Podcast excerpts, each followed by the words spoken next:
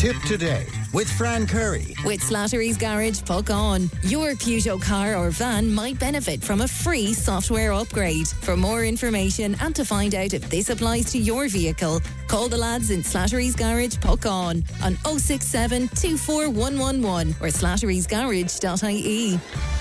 Thanks, Pat, and uh, you're welcome back to Tipp Today, 1800 938 007. Martin was on to say the consumption of fresh water to produce beef and dairy is massive and wasteful. In another few years, we might be lucky if we're allowed one shower a week. One shower a week, Martin. Sure, isn't that all you need, for God's sake? You not remember the big bath that would be there on a on a Saturday, you'd all have to share the water and everything. For God's sake, Martin, wouldn't you be grand?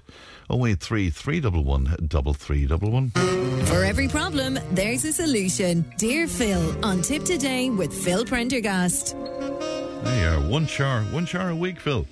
Ah, back in the day, we had the bath once a week. Yes. And if you were the youngest, you had the dirtiest waters. Oh my gosh, yeah. now, there might be a refill, really, because there was a lot of us. Ah, you were posh, you see. we were not posh, we were, loads. That's what we were. All right, Phil. Um, much stuff coming in. By the way, if you have an issue that you'd like Phil to deal with, it is um, uh, tip today at tipfm.com or dear Phil at tip fm.com will do as well. All right, our first letter today. Hi, Phil. I'm a man in my 60s, and for as long as I can remember, I've had a problem with intimacy, but also putting women on a pedestal. I had a difficult upbringing and have spent years dealing with it, what I now recognize as a major rejection from my mum. As I got older, the this manifested as me trying to please every woman in my life. I was overly generous with attention, affection, and gifts in order to keep the women in my life happy, but at the same time would shy away from any real intimacy. I'm divorced from my first wife, and we have four daughters together. I adore all of them, but I find that we don't really have a close relationship where uh, they could confide in me. I think I've always been seen as the provider. My wife instigated the divorce because um, the, she said that while I was a good husband, she felt that we had no real deep connection, and she didn't want to live the rest of her life like that. Even in my job, I've almost found that I would work above and beyond to please my female bosses, much more so than any male bosses. Is it too late to try to form a closer bond with my family? Why do I have such a problem with intimacy? I do try, but I find I just can't completely let my guard down. I've never been able either to reconcile why I can't form a close bond with anybody, but yet shower them with attention. It doesn't make sense, and I'm exhausted from it. Well, it's a quite sad A letter, really, that, isn't, isn't it? it? Yeah. Um, he just said that his upbringing was very difficult and he'd spent years dealing with it. But I'm wondering how did he deal with it? Was it just that he decided that if you shower people with gifts and, and you're you're overloading them with, with stuff that perhaps they mightn't want, you're you're you're deflecting from some lack within yourself, and it does come across completely seriously that um, from from reading through it, he he just seems to lack confidence in a huge way. Now, genuinely, I know it can sound very trite when you say that you're you're you're reading through and his wife instigated divorce because whilst he was a good husband, she felt there was no deep connection. But the whole problem with him in relationships seems to have stemmed from the rejection from his mother. Now, this is a genuine case that I really feel could really benefit from professional counselling um, with a psychotherapist. And I think that that's, that's a commitment he'd have to make, and he might be far better off putting, excuse me, putting his money into that than showering people with gifts that are on a show or frivolous or a deflection from how he's feeling inside. Um, and if he went and, and worked out with a counsellor, they they have a very specific way of dealing with, with people that have issues they identify what the issue is. They see how the person is. They see they put a limit on the the how long the session is going to be and they're very rigidly adhere to that. It's not that oh I'm well able to talk today I'll keep going I'll keep going. Yes. there's a, a set amount of time where there's a process. And when that process when that time is up on that you call time on it and you make the, the arrangement for the next session. And it could take 15 20 sessions but this man genuinely think I think he needs it Is that very real? that notion that if you did have rejection from a mother, that there is that lifelong almost difficulty with Oh, there, relationship. there, there can be mothers are very pivotal in childhood because they're they're back in the day. It certainly would have been the mother more so than the father. It's a bit different now because generally speaking, both people work in the house hmm. by need rather than by design. And it could be that he, he, I don't know where he came in the family, but he could have been the seventh boy or the ninth boy, or he could have been the first, or he could have been the one that was expected to get on with it, um, and she was busy with other things, or she may have had an issue herself with with communications. So he, you know, his his he realizes that in his sixties he's had this problem always, but it does really it comes across as that his he was trying to overcome his his lacking uh, of confidence with buying gifts and trying to be a people pleaser or a woman pleaser, and he's not. The, it, it's it's like as if if he could repair how he feels about the rejection from his mother, he might be much better able to cope in a more normal way rather than feeling he has to buy people's attention and buy people's love and buy people's com- comradeship and that sort of thing.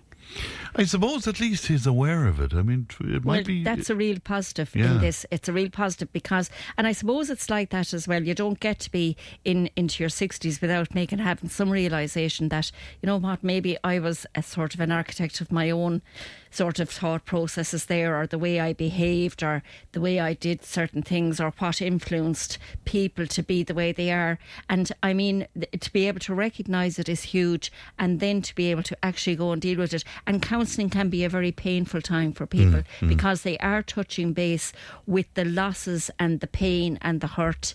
But there's also breakthroughs where they get a very great they get a great a great benefit from being able to maybe see a pattern or see a thing and it's not about it's not about trying to make themselves a better person it's about a better understanding of themselves and to stop perhaps beating themselves up It's very interesting. Very. So, so your advice to him is to, to seek out. I would say seek out Help. professional counselling, and he will find he will find people local. And if you didn't want to go somewhere local, even though I can absolutely say, uh, without fear or fervour, that any professional counsellor, it doesn't matter where they're from.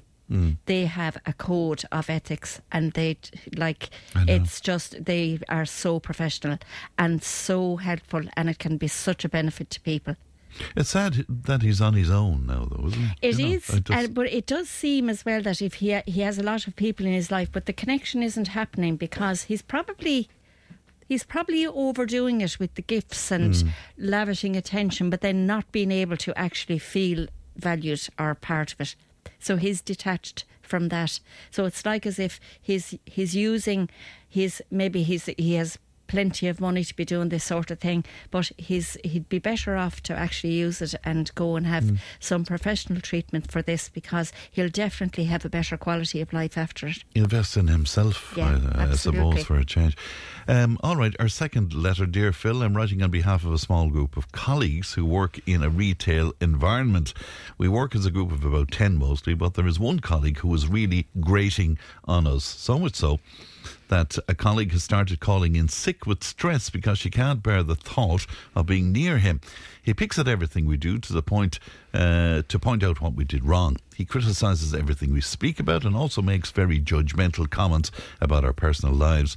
One colleague recently bought her first car and she was so proud of showing it off. This colleague went out, pinpointed all the things that he thought were bad about the car, and totally deflated her. We told him to be quiet and leave her alone, and he backed off. But he came back the next day with an analysis on why the things he pointed out were so serious and why she should address them straight away. It really stressed her out and upset her because she thought she would have to spend a fortune. This is just one example, but every day the guy finds some way of putting somebody down, and we're all sick of it. We've uh, tried to freeze him out, but he doesn't seem to take the hint or even care. How do you deal with somebody like this? Gosh, isn't isn't it an awful situation, really? Is it just? But like, it seems like there's not a manager for this group of people or a team leader, and this guy is undermining the morale of the group and the effectiveness of the team. So I would say that as well, he's he's eroding any goodwill that be, would be there by being an, an, a negative ninny. He's just um, they, they're going to have to organise themselves and just say to him, this is not acceptable. Hmm. This behaviour is not acceptable. And it's not. And there are processes in place of, he might need mediation in, in getting the group to be able to work together. But if somebody continuously undermines you and picks holes and is negative, they, it can bring down the morale of a group very quickly. And the, it, it, there's kind of then, a, you can sense a, a sort of an attitude or a disharmony within the group. And you can feel that if you walk into a place where there's where things are not quite right and you're thinking, what there's something wrong here and hmm. people are not happy when there is no need for it. And it may be that this person is completely oblivious to his faults. And his faults are that he's undermining the morale of a group of people he Now, works with. they did point it out to him, didn't they? Yeah, I but mean, the next day he came Okay, back with another right. list. So it seems like as if he feels that, and, and I again I would say that maybe that's a confidence issue with him, that he he feels that his contribution has to be negative.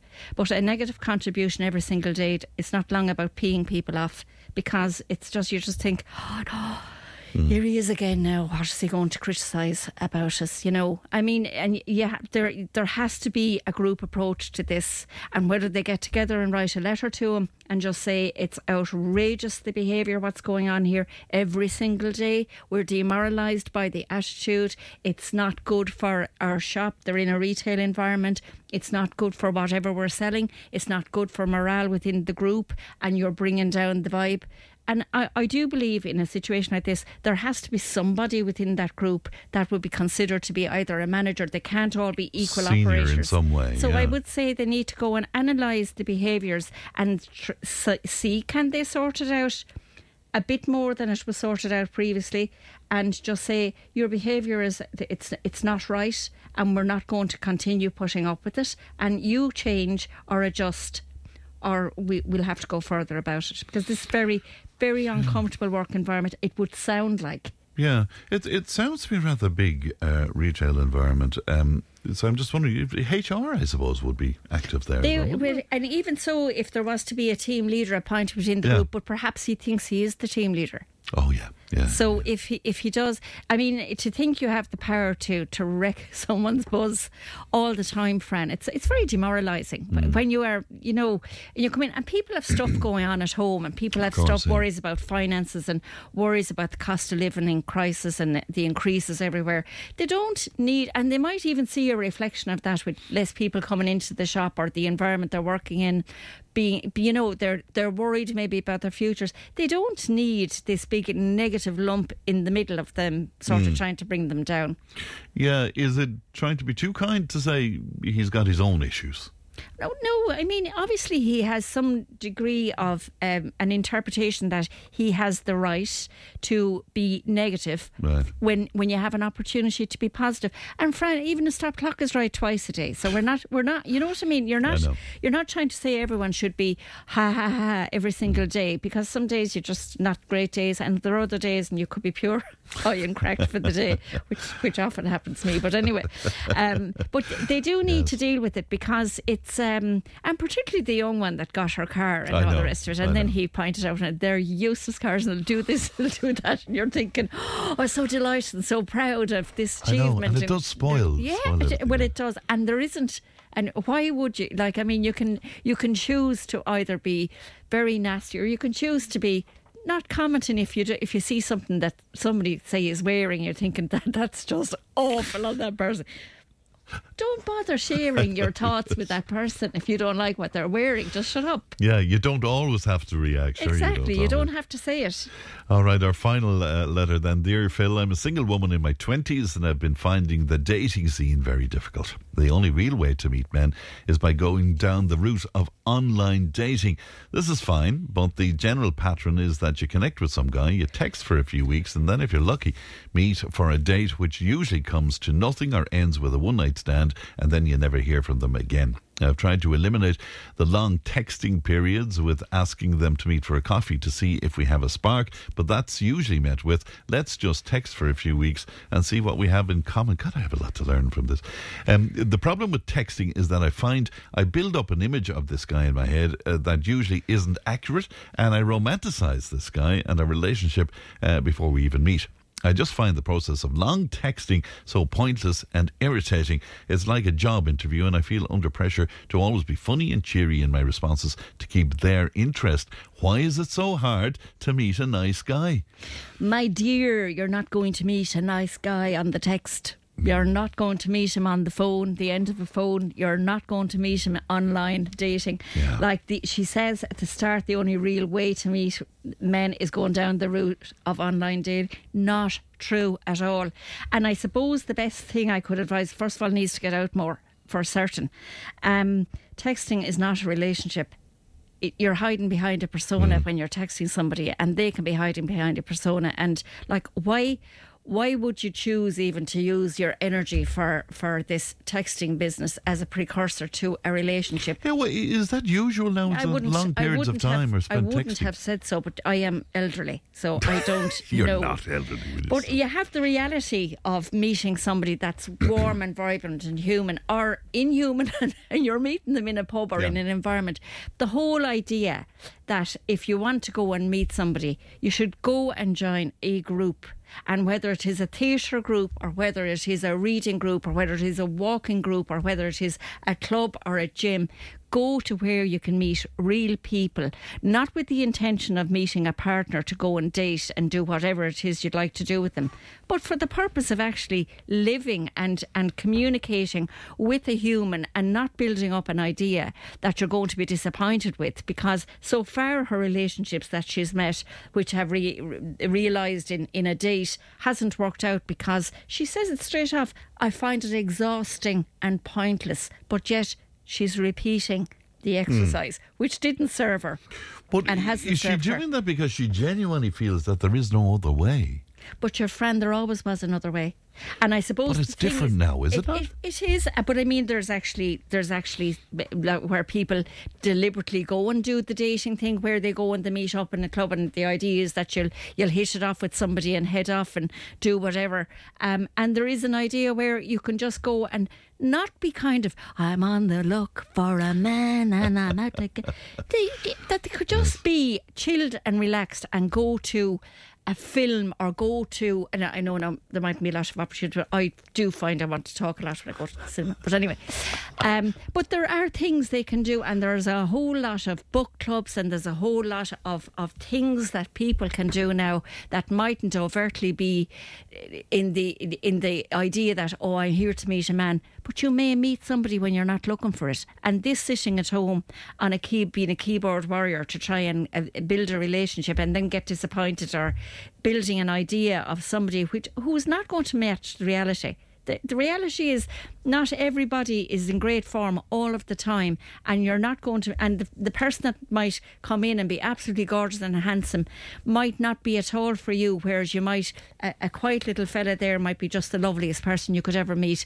And if you judge people on a profile picture and you judge people on responses that are silent but written coming across the screen at you this is not a real relationship either. It's, it's just not real. So I do think you need the warm human interaction. Right. So get out- get out and and get a bit active, like, and you know, you could meet somebody in the supermarket when you're whatever. Right. So it's people have met in in less salubrious places. But they're probably on their phones in the supermarket, you see. yeah, I know, but Fran, I suppose the reality is that uh, if you're using uh, communication means that we now have at our fingertips, Yeah. and you, you can nearly do thought projections on people. They'll be going around one of these days with bubbles over their head, which is written inside, you're thinking, look what that one is thinking, you know. But it's just, you know, I mean, the, the realness of, of trying to develop a relationship does involve meeting people in a social setting or an unsocial setting or an antisocial setting.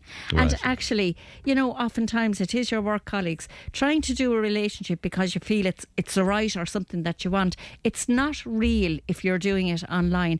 Now that's not to take from, and there will be people that'll write in, "How dare she? I met my partner online, and we We're get and and deliriously and happy Of, of of course, yes. Of course, there's that. Of mm. course, there's mm. that. But the real thing is to go somewhere real and meet somebody in a social setting where you can enjoy a drink, and it doesn't have to have a beginning, a middle, and an end, all in a conclusion Yes. or a linear thing. It can be that you meet somebody and thinking, oh, that was really, really nice, and then you might meet them in a different setting, and you'd go and you'd have the chat or whatever. And if it's to be a relationship or somebody wants to meet you, they will let you know. But you can't have this pattern in your head and you think, I'm going to just text this person now and they're online or they're on Tinder and I swipe right and he swiped left and I swipe right and oh God. Do you know, I'm kind of glad I'm I'm Are you all right, Phil? I, know, I, I am perfectly well. I really, really am. But I just think it's it's there's a reality versus an online uh, thing, and it's it can be very difficult. And I do think that if we lose the ability to communicate with real people, and and you can see somebody's face, and you can see how they're reacting, and you can see how they feel, and you know what, it can be totally different to having this kind of a sanitized online version where you don't hear inflections in tones and you don't hear the cadence in somebody's voice or you don't hear you know when somebody is having fun or uh, being entertained it's it's just all very I don't know sanitized is it very flat Very flat indeed. Phil, it's always a pleasure. Thanks very much Thank indeed. Fran. Our agony aunt, uh, Phil Prendergast, with us today. We'll take a break. We're back with more in just a moment. Tipp FM's Tipp Today with Fran Curry. in association with Slattery's of Puckane, Tipperary's main Peugeot dealer. Slattery's Garage Puckane, the name you can trust for over 50 years in the Premier County. Slattery'sGarage.ie.